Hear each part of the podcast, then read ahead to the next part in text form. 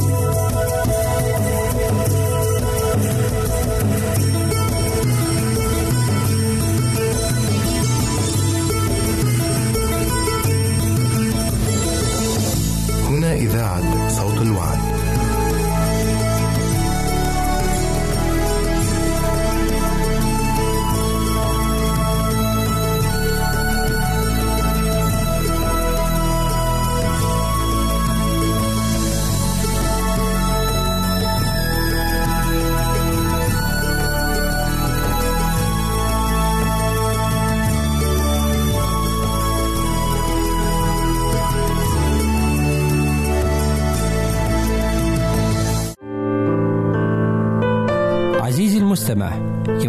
مراسلتنا على عنواننا الإلكتروني Arabic at awr.org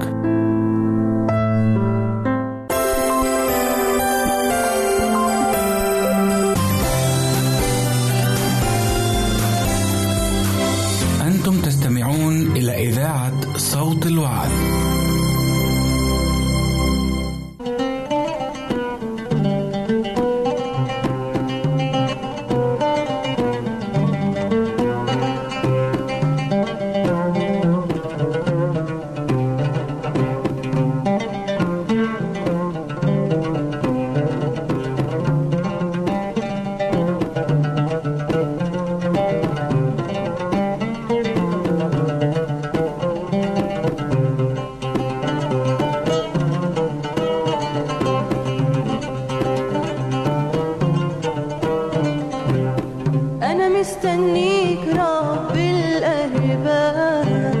أنا مستنيك تفتح لي الباب. أنا مستنيك رب الأرباب. أنا مستنيك تفتح لي الباب. أنا مستنيك رجايا فيك أنا مستنيك رجاء فيك أنا مستنيك ورجاء فيك أنا مستنيك ورجاء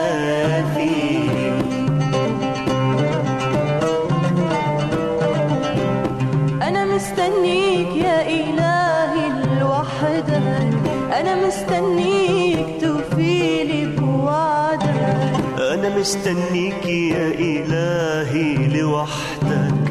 أنا مستنيك توفيلي بوعدك. أنا مستنيك رجايا فيك. أنا مستنيك رجاء فيك. أنا مستنيك ورجايا فيك. أنا مستنيك ورجاء فيك.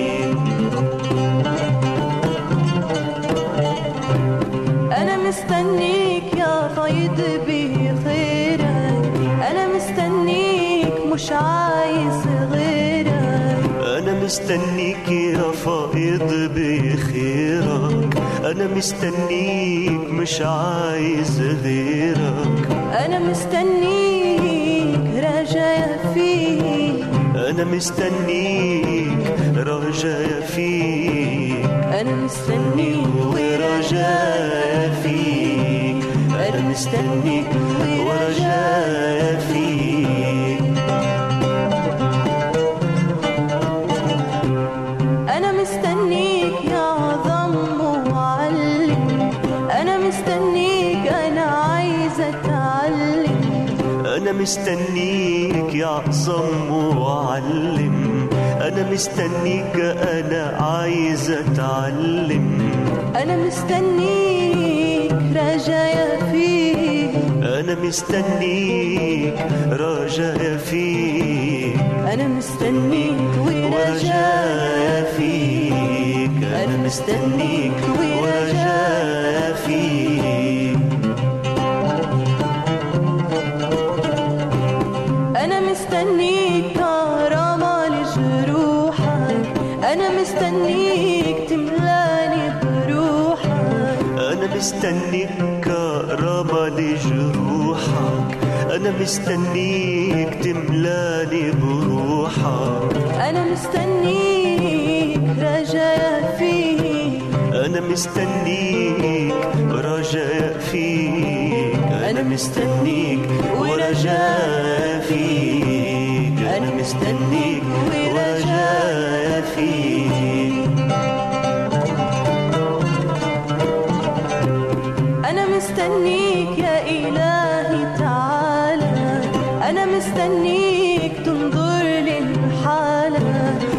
مستنيك يا إلهي تعالى. أنا مستنيك تنظر للحالة.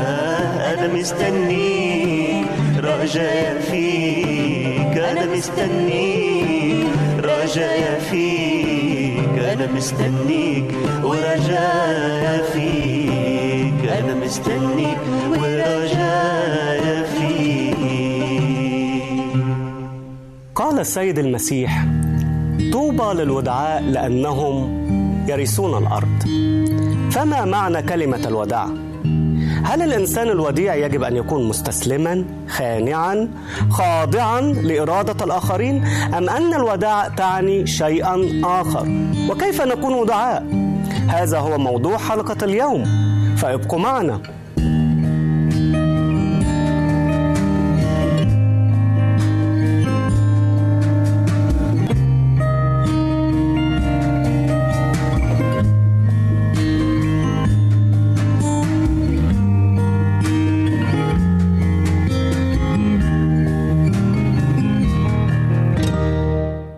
مرحبا بكم أحباء المستمعين.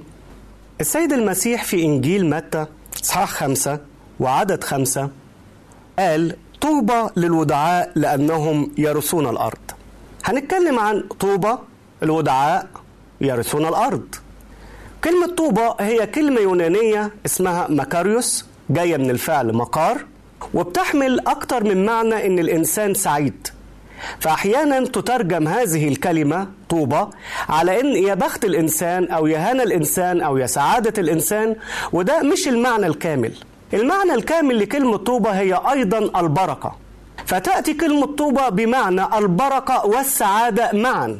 البركة والسعادة معا. اللي بياخدهم الإنسان لو استمع لكلام السيد المسيح وطبقه في حياته فنقدر نقول إن كلمة طوبى تعني يا سعادة الإنسان المبارك أو يا بركة الإنسان السعيد.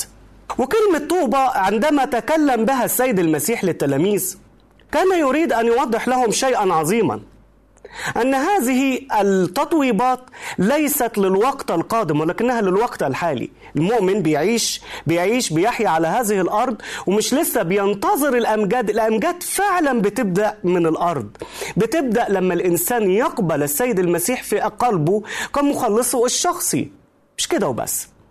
كلمة طوبى لها معنى جميل آخر وهي أن هذا المعنى هو أن السعادة لا ترتبط بالعوامل الخارجية. نعم يا بخت الإنسان يا سعادة الإنسان المبارك. ليه؟ لأن سعادته لا تبنى على أسباب العالم. ما بتتبنيش على إذا كان فرحان النهاردة لأجل ترقية خدها في العمل يفرح ينبسط يبقى إنسان سعيد جدا. وإذا اترفض من الشغل تبقى مناحة. لا الإنسان المطوب الإنسان السعيد واخد السعادة دي من السماء بيكون فرحان بيكون عنده سلام في قلبه حتى لو كانت الظروف الخارجية لا تساعد على هذا السلام. دي كلمة طوبة يجي السيد المسيح ويقول طوبى لمين؟ يا بخت مين؟ يا سعادة مين؟ يا بركة مين؟ النهاردة بيقول يا سعادة الودعاء كلمة وديع معناها إيه؟ كلمة وديع في اللغة اليونانية مش بتحمل بس آه، المعنى اللي مفهوم عند الناس إن هو الإنسان يكون مش قادر يرفع صوته أو يمشي بهدوء. لا دي ليها معاني تانية جميلة جدا. المعنى بتاعها إيه؟ في اللغة العربية في الأول بنقول إن كلمة الوداع هي الإنسان أو الصفة ذو لين دمث الخلق هادئ ساكن وديع متواضع. والمعنى الآخر في اللغة اليونانية اللي بتحمله كلمة الوديع بتتقال حاجة غريبة جدا على الشخص اللي بيروض الحيوانات المفترسة. يعني مدرب الأسود مثلا ها في السيرك. آه، ده بيتقال عليه إنسان وديع. ليه؟ بيدرب بيروض بيروض الأسد المفترس الشرس القاسي يجي مدرب كده ويخليه يلعب يقف يبقى زي القطة. ده اسمه إيه؟ روضه. روضوا يعني أخضعوا أخضعوا إذا الوداعة هي إيه؟ هي الشخص الذي يروض غرائزه ويتحكم في انفعالاته ويعرف متى يتكلم ومتى يصمت. يعرف متى يغضب ومتى لا يغضب. يعلم ماذا يقول ومتى يقول. هو ده الإنسان الوديع. لكن للأسف في بعض الأفكار المغلوطة عن الوداعة الأفكار المغلوطة اللي عند الوداعه الناس بتفتكر إن الناس آه، ال- الإنسان الوديع هو إيه؟ آه، الإنسان الوديع هو اللي يمشي مطاطي راسه كده في الأرض ما يقدرش يرفع راسه خجلان تسمع صوته بصعوبة جدا جدا صوته يكون واطي واطي واطي لدرجة إن أنت محتاج يمسك آه، ميكروفون عشان تسمعه وهو قدامك. الناس بتعتبر إن الإنسان الوديع صفة سلبية إيه هي الصفة السلبية؟ إن هو يكون متنازل عن حقه وحقوق الناس، إن هو يتجنب التصادم مع الآخرين، يعني باختصار الناس عندها فكرة عن الإنسان الوديع إن هو إنسان سلبي. هل ده اللي كان بيقصده السيد المسيح؟ إن الإنسان المؤمن يكون سلبي؟ إن الإنسان المؤمن يسيب حقوقه وحقوق الناس؟ إن الإنسان المؤمن ما يقدرش يتكلم عن شيء غلط هو شايفه؟ لا بالتأكيد إحنا اللي أفكارنا غلط. ولكن ماذا تقصد أنت الوداعة ماذا يقصد السيد المسيح بأن تكون وديعا؟ تعالوا نشوف. الوداعة والحزم. يعني إيه الوداعة والحزم؟ الوداعة ليست ضد الحزم. في الحقيقة هما الاتنين وجهين لعملة واحدة وعندنا أمثلة كتابية بتأكد هذه الحقيقة. ربنا طلب من نبي اسمه ناسان إنه يذهب إلى الملك داود عشان يوبخه لما زنى مع بسشبع وحملت منه وكانت النتيجة إن هو قتل زوجها عشان يتزوجها هي وكان ال- النتيجة توبيخ من ربنا فأمر نبي غلبان من عامة الشعب إنه يروح يوبخ. ويوبخ مين؟ مش يوبخ إنسان عادي لا ده يوبخ الملك نفسه اللي ممكن بأمر منه يقطع رقبته. ولكن ذهب ناسان ووبخ داود وقال له أنت الرجل اللي عملت الخطية وأنت اللي احزنت الرب وكانت رسالته رسالة توبيخ واضحة جدا جدا معنى كده هل فقط ودعته؟ أبدا. ظل ناسان وديع ولكن عندما ينبغي أن يقال الحق فينبغي أن يقال الحق. شخصية أخرى في الكتاب المقدس هو النبي إيليا. والنبي إيليا أيضا ربنا أرسله إلى ملك اللي هو اخاب الملك وفي وقت اخاب الملك الشعب زاغ وضل وابتدى يعبد الأوثان فربنا راح وقال له قل لهم إلى متى تعرجون بين الفرقتين؟ وابتدى يوبخ الملك ويقول له أنت اللي جبت التجدير لشعبك بسبب أخطائك وأخطاء آبائك وعائلتك. ولم يخشى إنه ملك. في العهد الجديد نجد أيضا نبي قوي شهد للحق أمام الجميع وأمام السلطات أيضا. حنا المعمدان حنا المعمدان اللي كان بيوقف ويوبخ الناس ويتكلم ويقول لهم توبوا عن خطاياكم ارجعوا عن شروركم. ولما الملك هيرودس فعل شر إنه تزوج امرأة اخيه وهو حي هرب معاها كان أخوه حي وبعد كده تزوجها فراح يوحنا قال له لا يحل لك لا يحل لك ما ينفعش. طيب يوحنا ده حاكم ويقدر إنه يعدمك. ما يهمش وده اللي حصل فيما بعد. ما يهمش. المهم إن أنا أكون أقول الشيء اللي يرضي ربنا ولم يبالي بأمر الملك هيرودس. أعظم مثال على الوداعة السيد المسيح نفسه. اللي قال عن نفسه تعلموا مني لأني وديع ومتواضع القلب. سيد المسيح اللي كان بياخد الأطفال ويحطهم على رجله وكان بيحن عليهم ويعطف عليهم اللي حن على الأرامل وتحنن عليهن اللي كان بيذهب يقول يصنع خيرا ويشفي جميع المتسلط عليهم إبليس. السيد المسيح اللي كان وجوده في كل مكان هو سبب فرح وهناء وسعادة وسلام وشفاء في نفسه مرة غضب أو مرتين بالتحديد.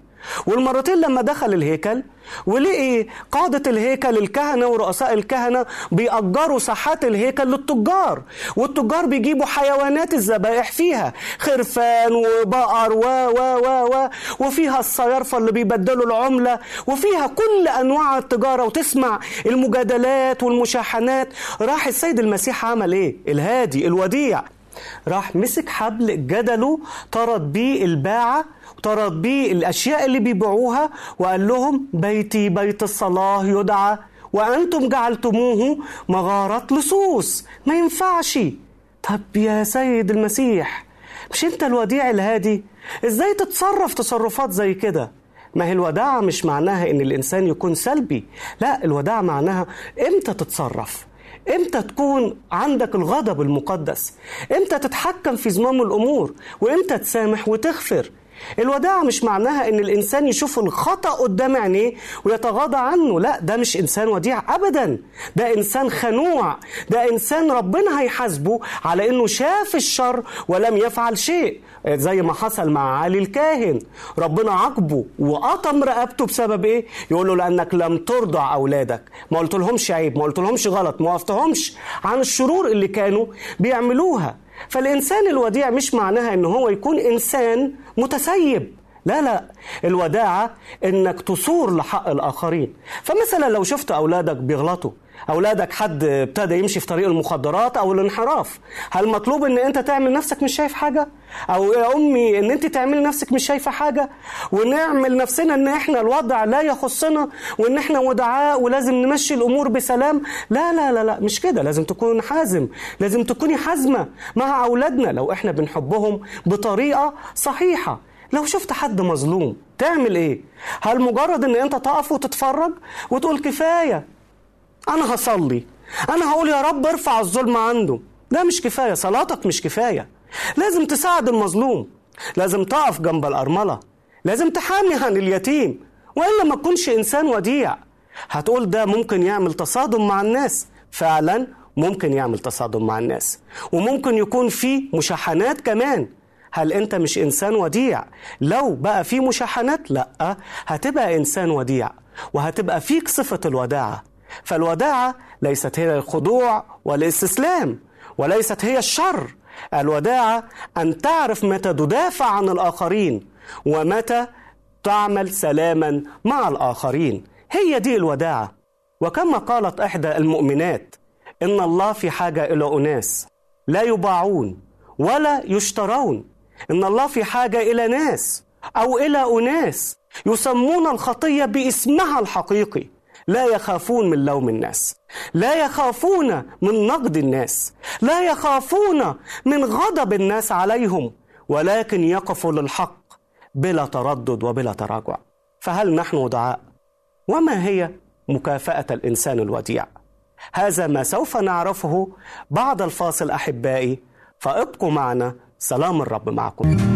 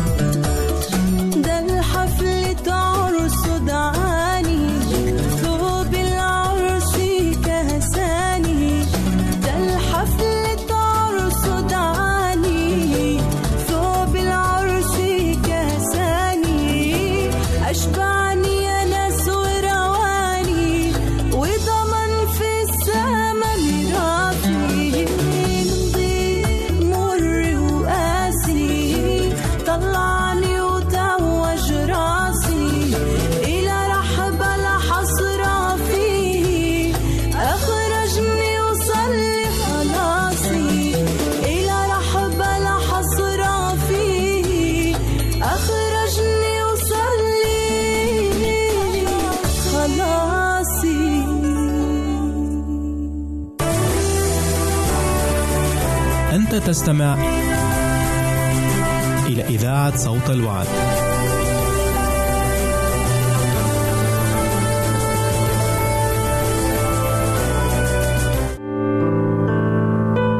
عزيزي المستمع يمكنك مراسلتنا على عنواننا الإلكتروني arabic at awr.org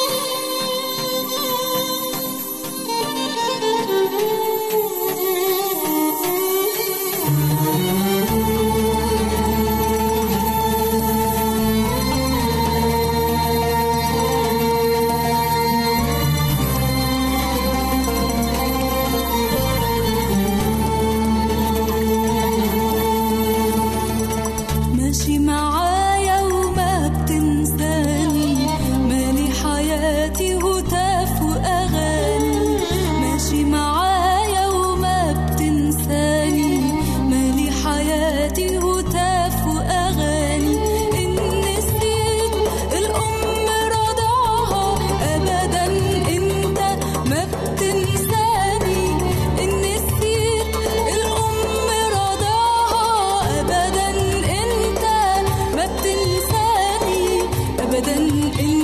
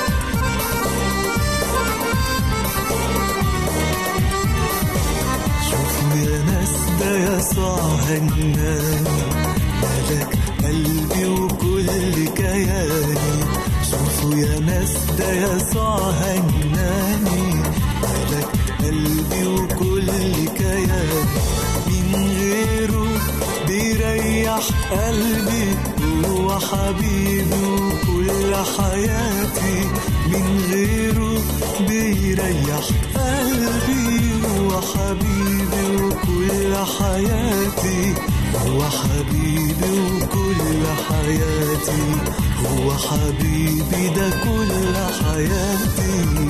ملكني ربي وحدك اللي شريك نفسي بدمك اللي فدي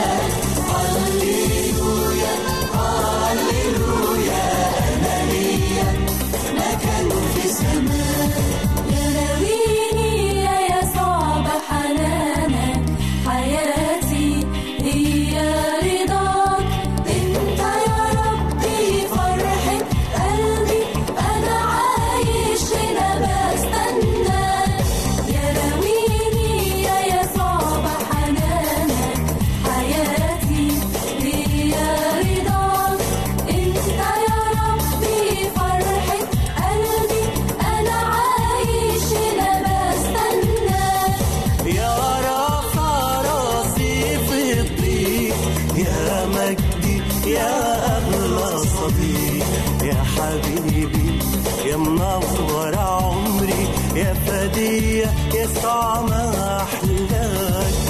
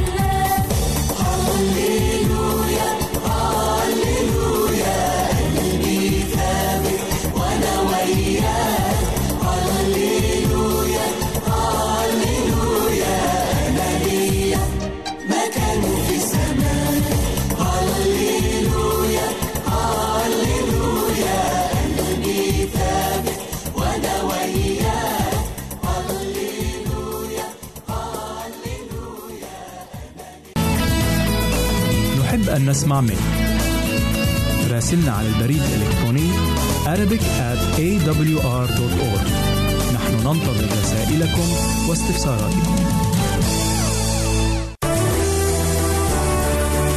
أنت تستمع إلى إذاعة صوت الوعد.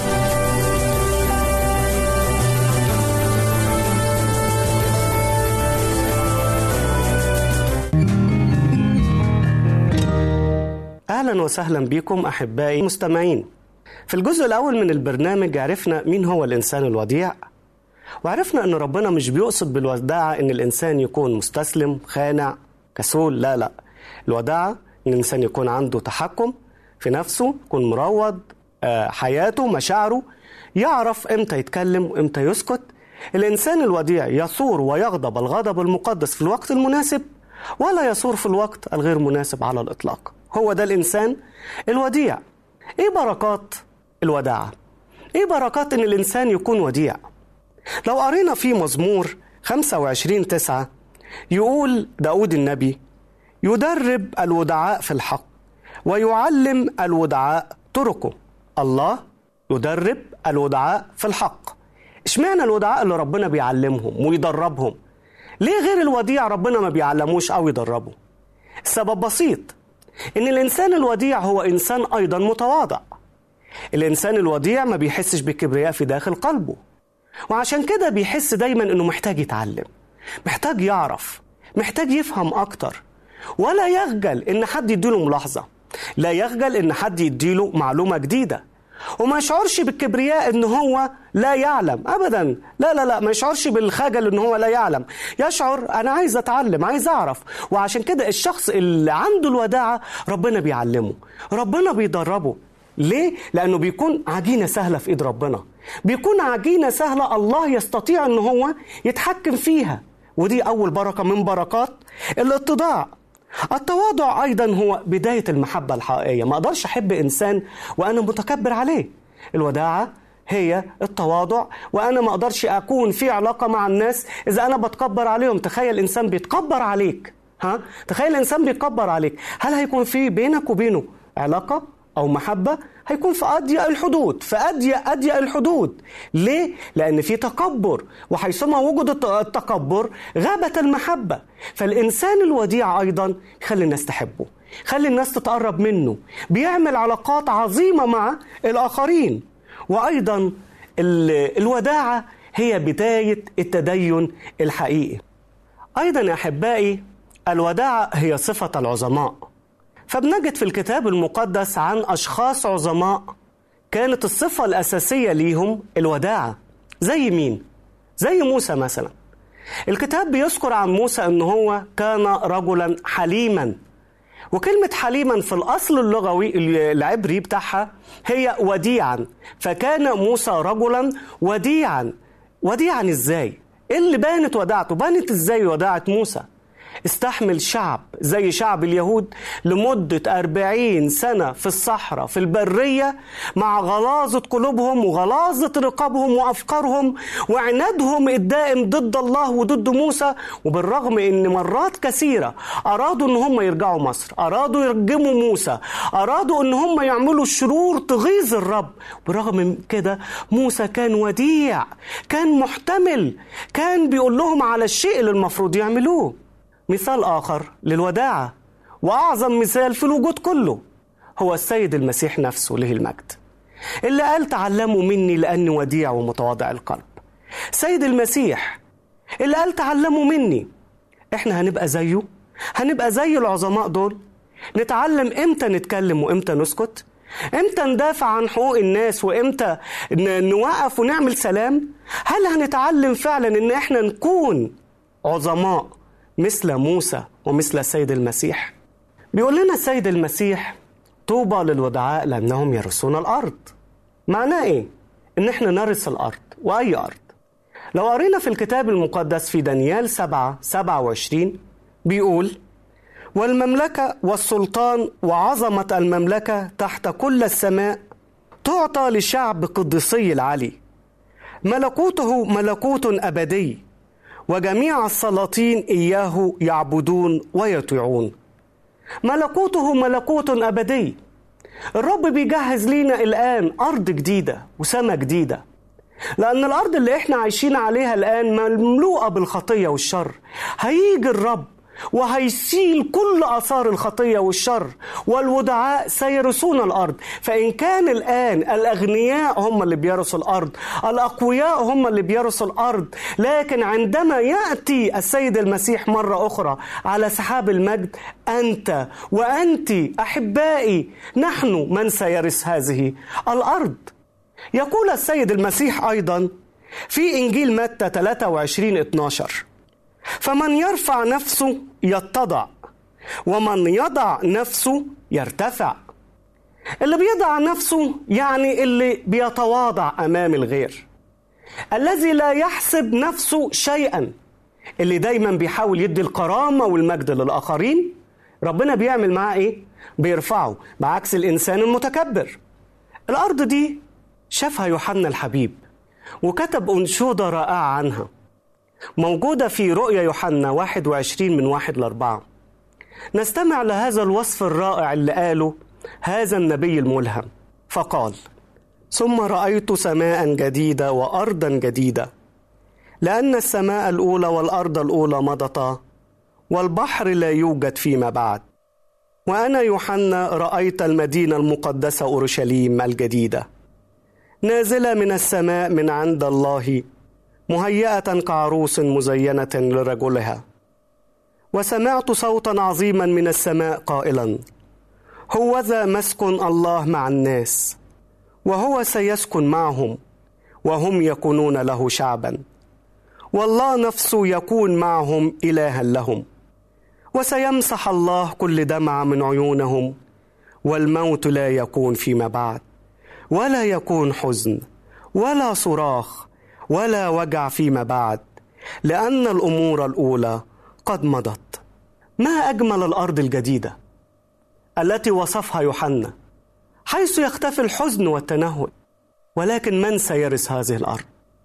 أحبائي هذه الأرض فقط للودعاء للمتواضعين للذين تعلموا متى يتحكموا في غضبهم متى يتكلموا متى يسكتوا متى يدافعون عن الحق. ومتى يصنعون سلاما؟ الناس الودعاء هم اللي هيرثوا هذه الأرض. هل إحنا بنشتاق إن إحنا نكون وارثين لهذه الأرض الجديدة؟ اللي الرب هيعملها اللي مش هيكون فيها حزن ولا تنهد ولا وجع ولا مرض ولا ألم ولا حتى موت كل الأشياء دي هتختفي. ولكن هذه الأرض الجديدة من نصيب مين؟ من نصيب فقط الودعاء. فهل نحن نمتلك الوداعه الحقيقية. هل بنقول له يا رب فعلا ساعدنا إن إحنا نكون عندنا هذا الحس إن إحنا نكون ودعاء شوفوا الأرض الجديدة دي. يقول إنها نازلة من عند الله.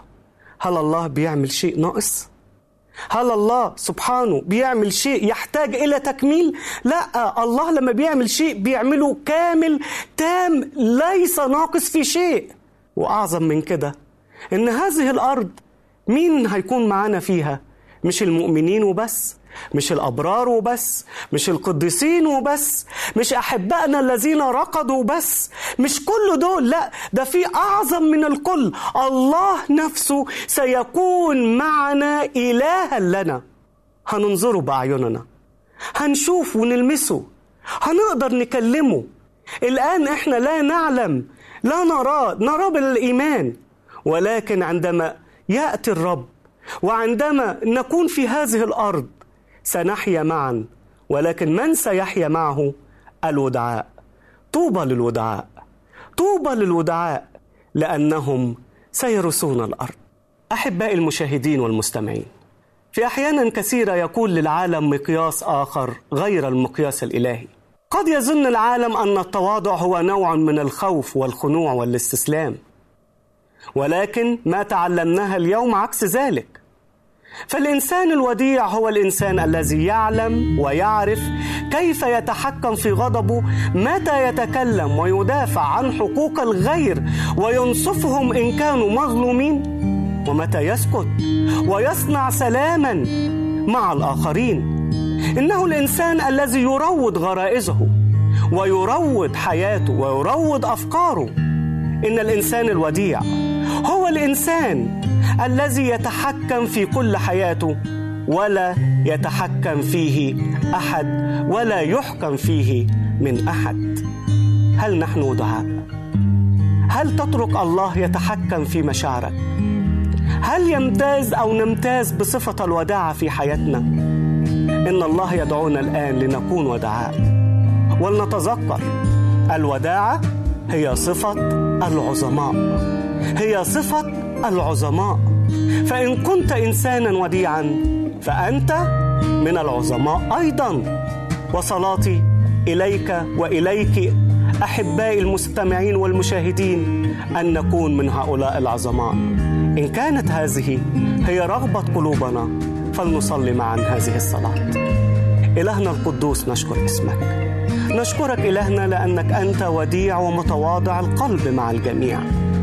نشكرك لأنك علمتنا اليوم أن التواضع ليس عيبا وليس هو خضوع واستسلام ولكن التواضع هو قوة قوة التحكم في النفس والمشاعر والغرائز. نشكرك إلهنا ونطلب منك لأجل كل إنسان يحتاج إلى الوداعه أن تعطيه الآن هذه الوداعه لكي يعيش لك وبك أيضا. وأشكرك إلهي لكل نفس سلمت حياتها إليك لكي تكون ودعاء ولكي يكون وتكون ودعاء مثلك. أشكرك لأنك دائما تسمع صلاتنا وتستجيب. في اسم فدينا ومخلصنا سيدنا يسوع المسيح ولك منا كل الإكرام والمجد. آمين. أشكركم أحبائي على إصغائكم إلى هذه العظة. على أمل اللقاء مرة أخرى في عظات قادمة. سلام الرب معكم وإلى اللقاء.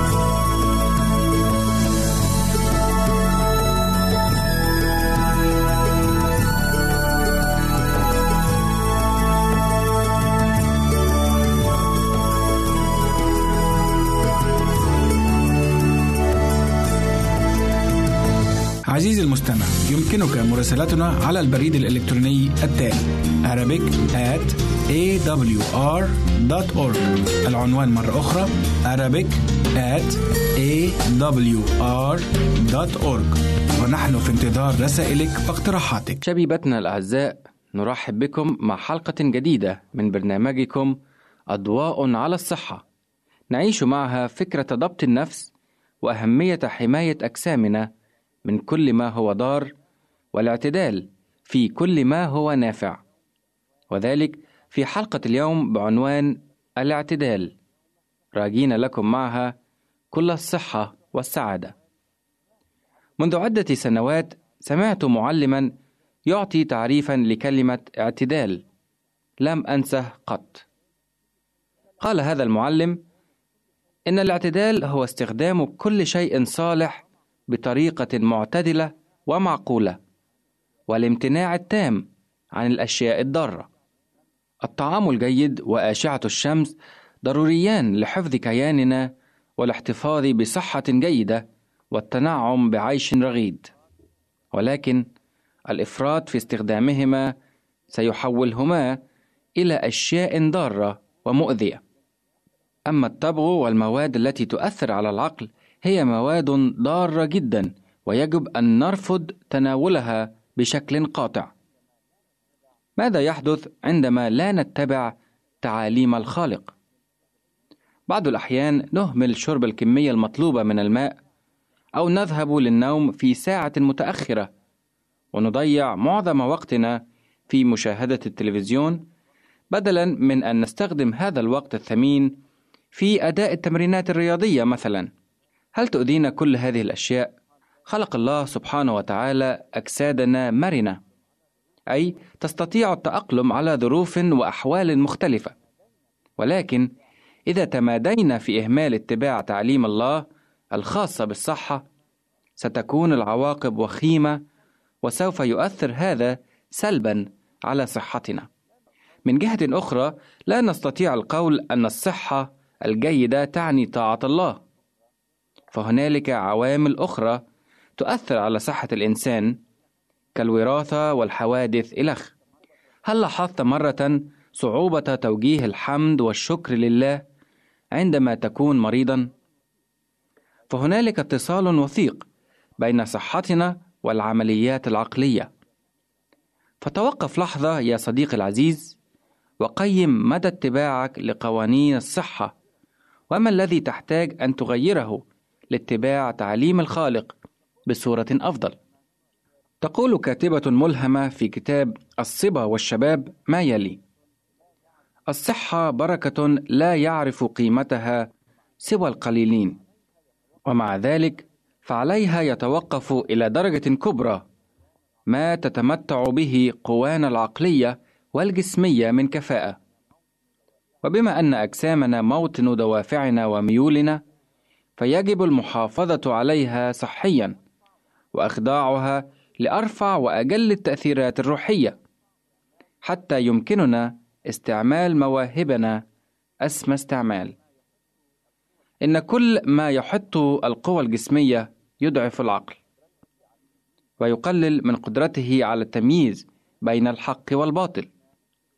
إن سوء استعمالنا قوانا الجسدية يقصر فترة حياتنا الواجب تكريسها لمجد الله ويفقدنا الأهلية لإكمال العمل الذي وكل الله إلينا مهمة إكماله.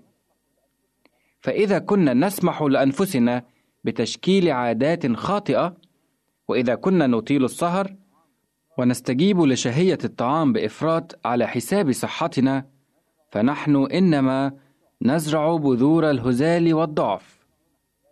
أما الذين يقصرون حياتهم على هذا النحو ويفقدون أنفسهم المقدرة على الخدمة بتعديهم سنن الطبيعة فإنهم مجرمون كونهم يسلبون الله الذي خلقهم ويقترفون الذنب نفسه تجاه إخوتهم البشر ويختصرون الفرصة المتاحة لهم لخدمة الآخرين. تلك الخدمة التي من أجلها أرسلهم الله إلى العالم ويجردون أنفسهم من المقدرة على إنجاز ما كان بإمكانهم في فترة أقصر من الزمن. إن الرب يعتبرنا مذنبين حين نراعي في حياتنا مضرة فنحرم بذلك العالم بعض النفع والخير. أعزائي، صدق من قال: الذي يزرعه الإنسان فإياه يحصد أيضا. فلنزرع الصحة الجيدة في عادات صحية سليمة، ولننعم بالحياة في ملئها، محققين بذلك إرادة الله لنا. دمتم للاعتدال مناصرين، وفي رعاية القدير نلقاكم.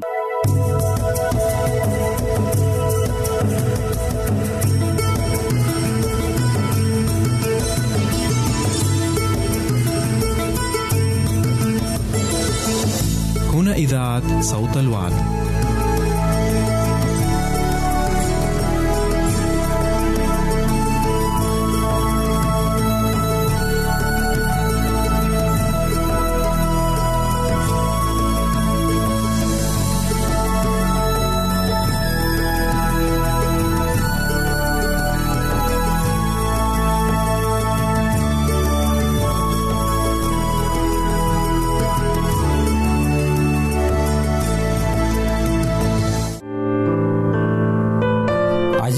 المستمع. يمكنك مراسلتنا على عنواننا الإلكتروني Arabic at awr.org